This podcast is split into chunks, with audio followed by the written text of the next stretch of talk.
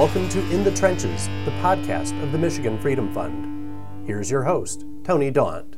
Uh, welcome, everybody, to the Michigan Freedom Fund podcast, In the Trenches. Um, today, with us, we have Annie Patnaud, uh, State Director of AFP Michigan, and Jeff Wiggins, State Director of ABC Michigan. A bit of an alphabet soup here AFP, ABC, MFF. Um, they're both here joining me. Talk about taxation. Is, is taxation theft? um, and, and kind of more generally some of the issues facing um, voters on the ballot in the, on the March 10th primary, uh, some of the things that have been happening here in the legislature, and maybe some, um, some promises uh, that were made decade, uh, you know, over a decade ago and not quite kept. So, um, you know, thank you both for being here. And uh, I'll just kick it off real quickly here um, to, to, you know, start off with some good news, actually. Um, you know, those listening, I know those of you here in the room, but those listening are probably aware of uh, House Bill 5229, which was introduced back in December of 2019, was, um, was a, a series of changes to the Municipal Partnership Act.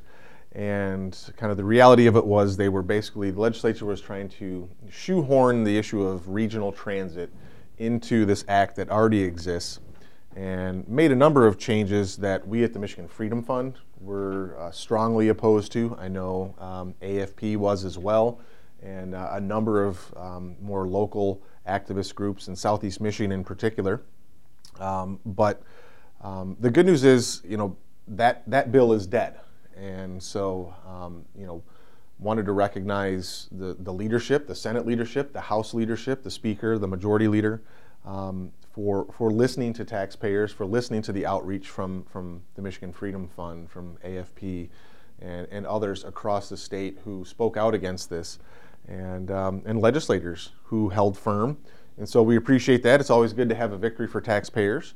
Um, you know, one of the more egregious pieces in that 5229 was you know what basically kind of the shorthand became um, a Headlee um, override. Um, you know now technically the language provided that the new joint endeavors, as they were called, would be um, the tax caps would be applicable to that.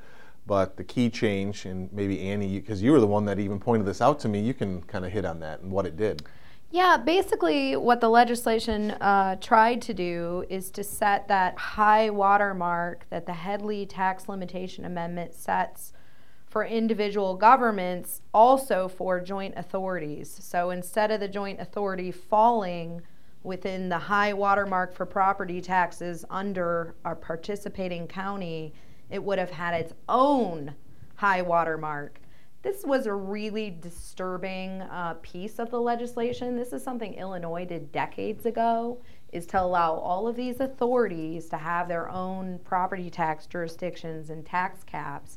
And by doing that, it may technically comply with Headlee, but it is certainly a violation of the principle of the Headlee Tax Limitation Amendment. And basically, uh, what Headlee says is look, we need to limit the rate at which property taxes can increase on the people. And so it's always a concern when there are ways that legislators are going to undermine yeah. Headlee. And we've seen this, hap- seen this happen in the past, but this legislation in particular um, would have created just a, a giant hole through the principle of Headlee. Well, and you know th- that combined with the fact that the the MPA, the Municipal Par- Municipal Partnership Act, um, was something that could be applied not just in, in southeast Michigan, like the, the RTA, the Regional Transit Authority Act, um, but that it was for, for things anywhere in the state where you had a number of governments that wanted to come together and, and create a joint endeavor.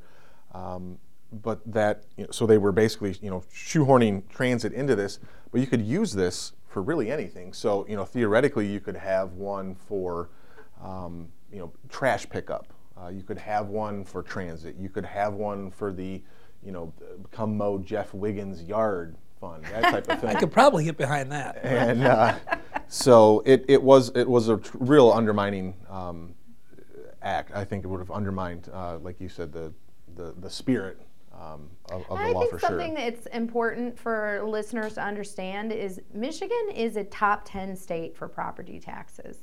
And when we see people leave Michigan to go to Tennessee, to go to Florida, we so often hear this line, well, we can't compete with them for, with the weather. Totally agree with that. It's pretty miserable outside right now. So if we can't compete with them, I'm pretty sure our state legislature can't legislate more sun or a longer summer. But what they can do is make sure we have a good tax environment, low property taxes. And so this really would have taken us in the wrong direction. And we've definitely seen a disturbing trend toward this where drip, drip, drip, it's one millage after another, after another. And pretty soon, those dollars add up to real money for taxpayers. And the sad thing about property taxes is this really hits middle and lower income people. Their investment is in their home and owning their home. And when their taxes go up and up and up, the reality, reality is they can never truly own their own home. Well, it, it's a great segue you provided by talking about that drip, drip, drip of, of millages and kind of that, that constant ask of taxpayers to, you know, to either institute a new tax or to renew one that's current or, you know, it, it seems to be nonstop. Um, it, another topic I wanted to touch on um, was some, you know, really good reporting um, by Jonathan Oosting at Bridge, um, who pointed out in the last couple of weeks the number of tax issues that are on the ballot for the March 10th primary, and um, you know, it was it was kind of in the vein of um, you've got a contested Democratic primary on March 10th. You've got an incumbent Republican president who, um, you know, just historically incumbent presidents, um, you know, the, they're going to win and the turnout is low um, on their side. And so um, I think it's a very cynical attempt to put these things on the ballot when, when they know that they're going to have a more favorable um, voting pool of, of Democrats who, I mean, just the facts are they're more likely to support tax increases than Republicans. And uh, so, you know, I'm curious kind of your thoughts on that, Jeff. Well, and, and I will take issue with something that you said because you said it's nonstop. It's not nonstop, it's cyclical.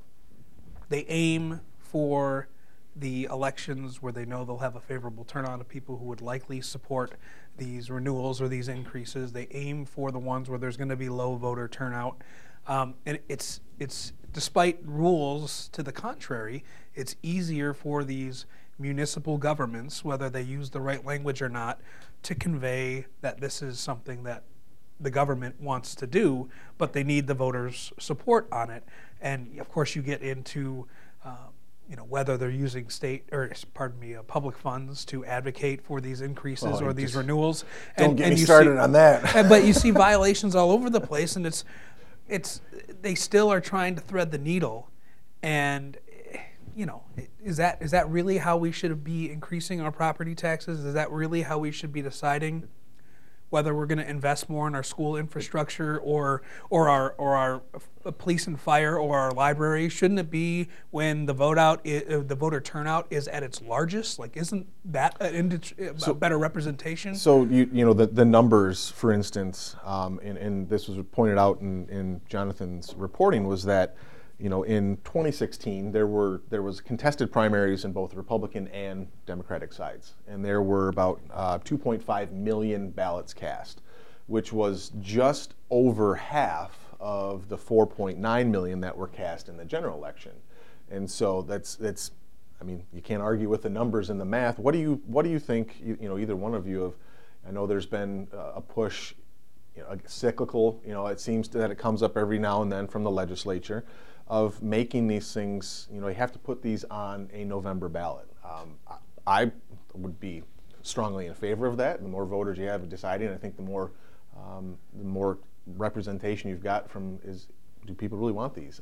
What are your thoughts on that? I guess my initial response would be uh, you know, there's always a concern when you have the state come in to tell a local how they can raise money or how they can put a question. However, at the same time, this is an entity that is taking state funds, large amounts of state funds, depending on where it's being spent. So I think I think you get around that problem uh, because the state has a significant interest in You know, if you're going to be if you're if you're asking us for X for X dollars or you need this money, yet at the same time after it's given to you, you go and raise more money. It's it's kind of a you know the state should ha- the state has an interest in Well, that type of thing. You know, I, I want to clarify something, and I don't know if I'm complete, completely disagreeing, but maybe a little bit. You know, the nexus of power is really resides with the states. Uh, the federal government derives its power from the states, or is supposed to. So often we see this is not the case, unfortunately, but it's supposed to. But the local governments also derive their powers from the state. They are created by the state. So when there are bad ideas on the local level, or when voters are willing to even embrace really poor policy, to your point, the state absolutely does have an interest in saying, wait a minute. Right. And and so I think there's this sometimes this is leveraged even by pretty strong conservatives, the idea of local control. Mm-hmm. But local control is not like the golden calf, right? I mean, local control can work both ways. And we've seen this where the left will advance some pretty bad ideas and say, hey, Ann Arbor's on board with this. Okay, just because Ann Arbor's on board with it doesn't mean that it's good policy that makes our state an attractive place to live. So there's definitely a balance to achieve there. And I think when you look at, at property taxes, there's a similar. Um, Well, and that was, you know, over the last several years, um, you know, when, when Governor Snyder was in office and, and Republican legislature, that there were several issues that got people pretty um, agitated at the local level related to preemption, you know, local preemptions of certain things. One that comes to mind was the, um, you know, preempting and keeping local units of government from um, prohibiting plastic bags.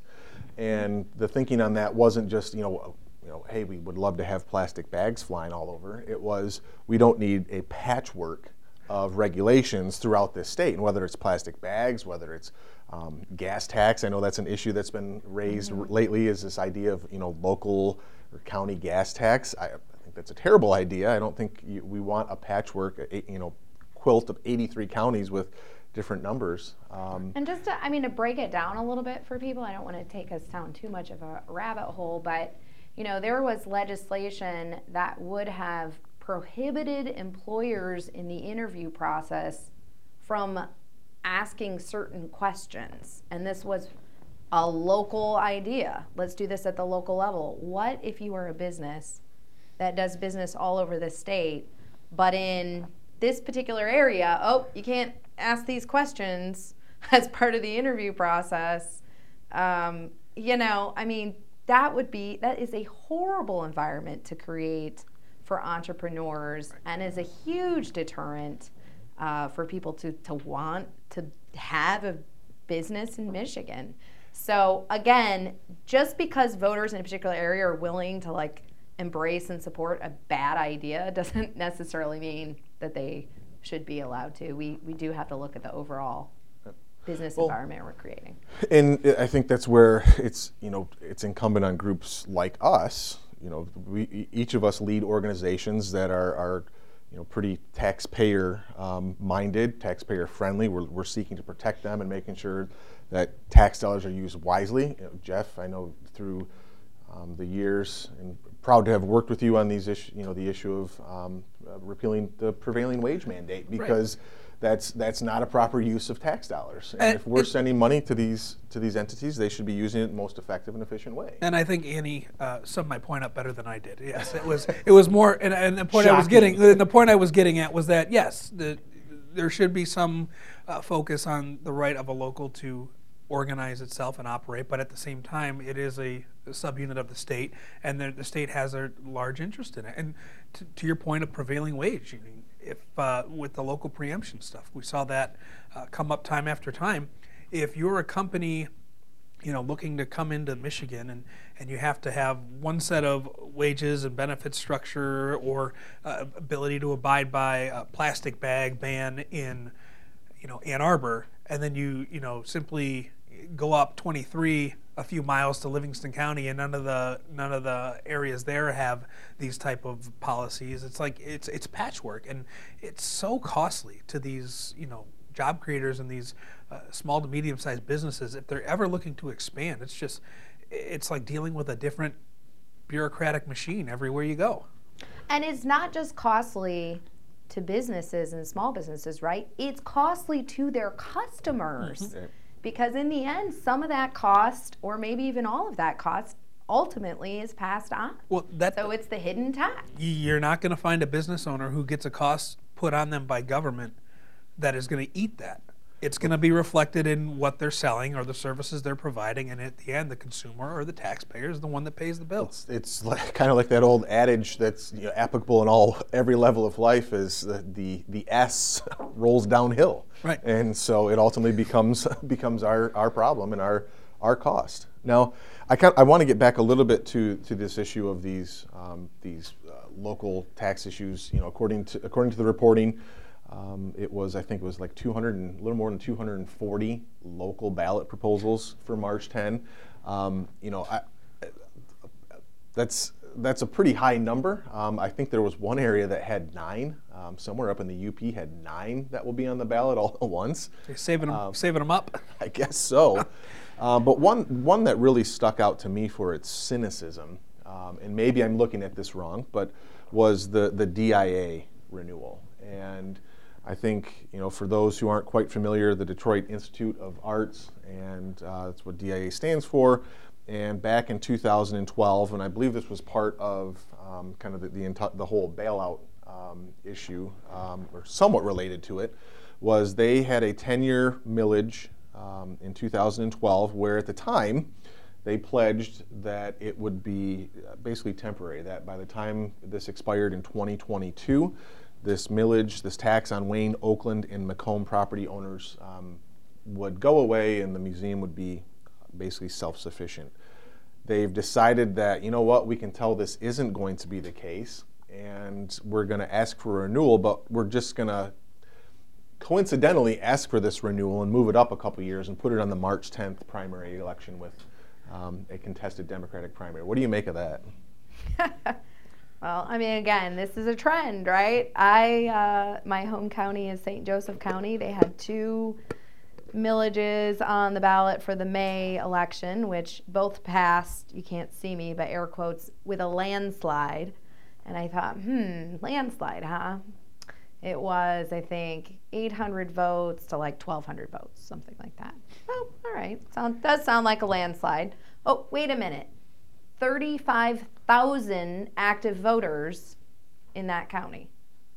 Below 10% of active voters. That's not even all registered voters. That's not even all citizens. That's just active. re- So this is a trend, and this is the same goal with the Detroit Institute of the Arts, uh, where you know they want to put it on the ballot. It's going to be most advantageous, where they probably have to spend the least amount of money to get it over the finish line.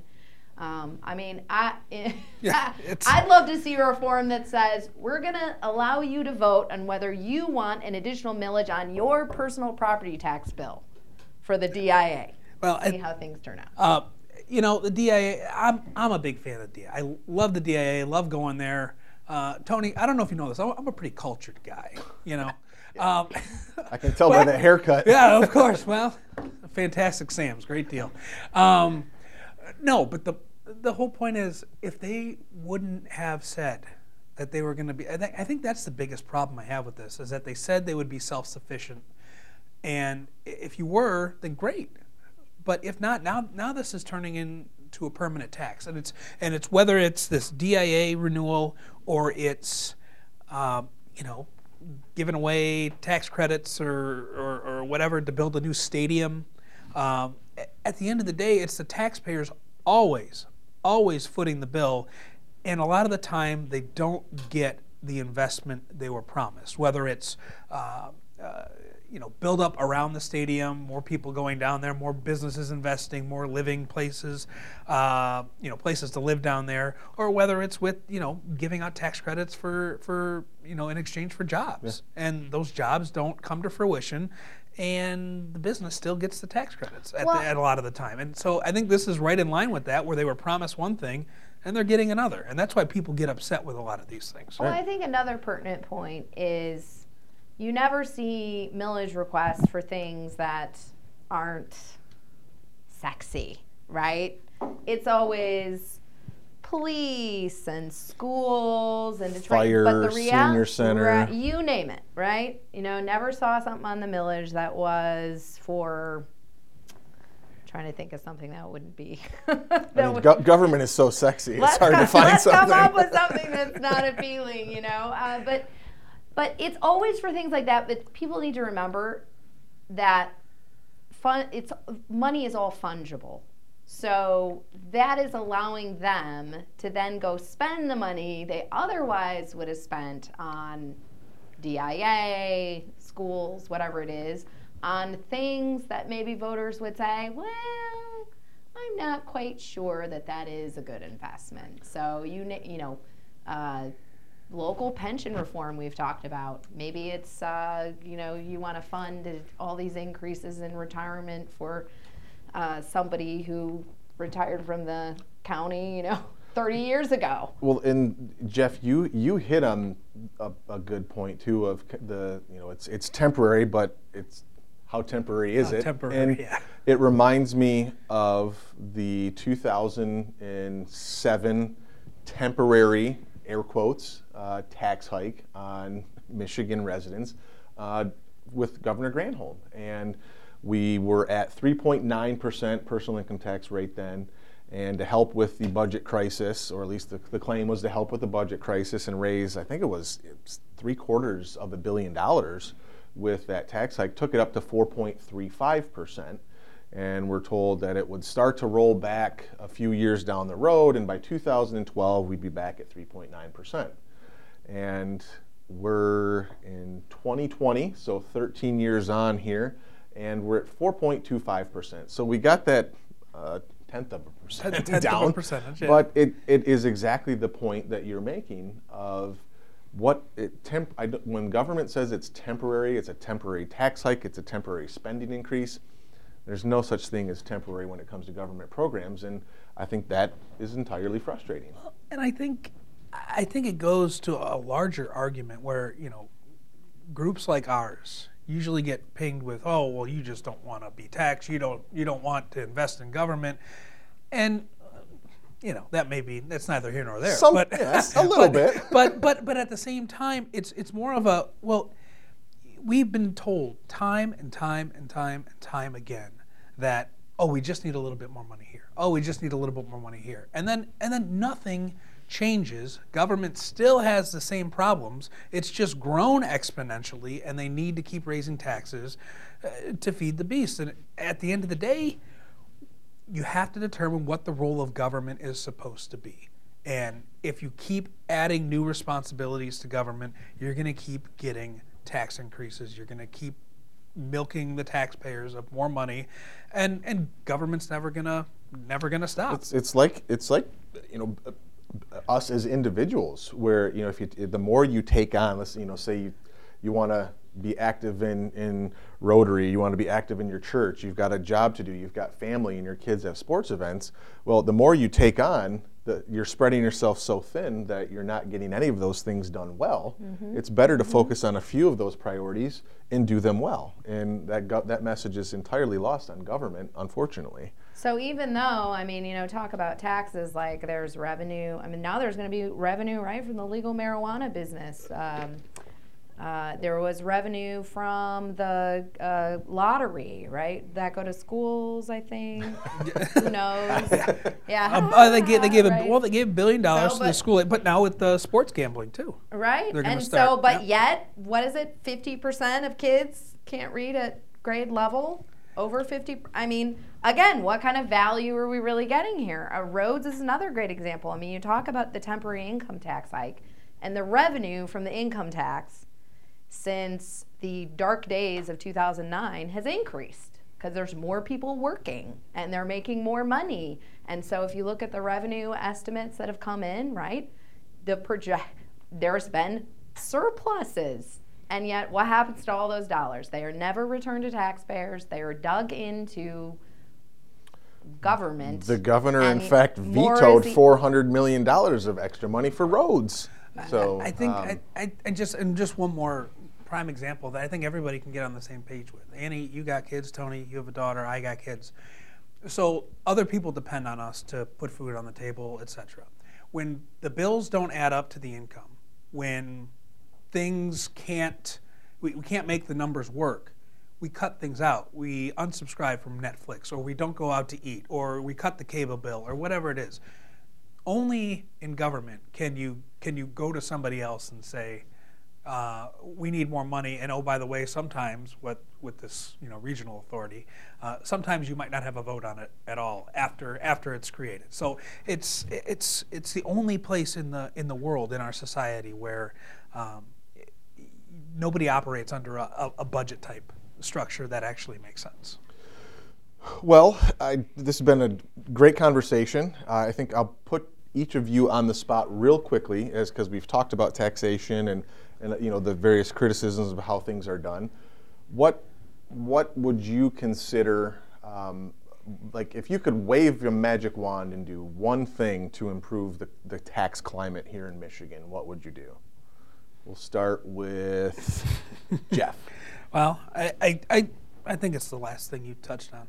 The idea that we tax the labor of an individual is probably the most insulting thing to think of in a free society. You work for that money, you, you get taxed on everything else. You get taxed when you know you, you register to drive your car, you get taxed, you know, you get taxed everywhere else, sales tax, income, you know, all that stuff. But at the end of the day, I think the one thing that everybody has that is theirs, that cannot be taken from them, is their labor, is their skills. And the fact that government can come in and take money from you simply by doing a hard day's work is absurd to me. So I would absolutely love to see the Michigan income tax go away. I understand there are so many things tied to it. It's a much larger discussion than, than just taking a stance on it now. But I think finding a way around that would be uh, monster. uh, uh, yeah, it would be it, it'd be huge for the state of Michigan, and would attract more people here. Annie. Lest I say the same thing, um, but I really echo Jeff's thoughts. But I would say a taxpayer bill of rights, such as Colorado has, that actually puts a cap on the amount of taxes government can collect and when taxes exceed that limit, they are actually returned to taxpayers. And in that state, um, the government, the state government, has to ask permission if they want to keep that surplus. It is one of the most effective restraints on taxes in the country. And you can tell because it is constantly being attacked, but it has made Colorado a very appealing place to live. Okay. Well, thank you, both of you. Uh, thank you, listeners, for tuning in, and uh, we look forward to speaking with you again in the coming weeks. Thank you, Tony. And I'll get you the name of my barber, by the way. Oh, thank you. Thanks, Tony. Thank you for joining us in the trenches. To learn more about the Michigan Freedom Fund, please visit our website at www.michiganfreedomfund.com and sign up for our weekly email, The Front Lines of Freedom. In the Trenches is available on Anchor, Spotify, Apple Podcasts, Google Podcasts, Radio Public, and SoundCloud. If you enjoy this podcast, please tell your friends. Thank you for listening.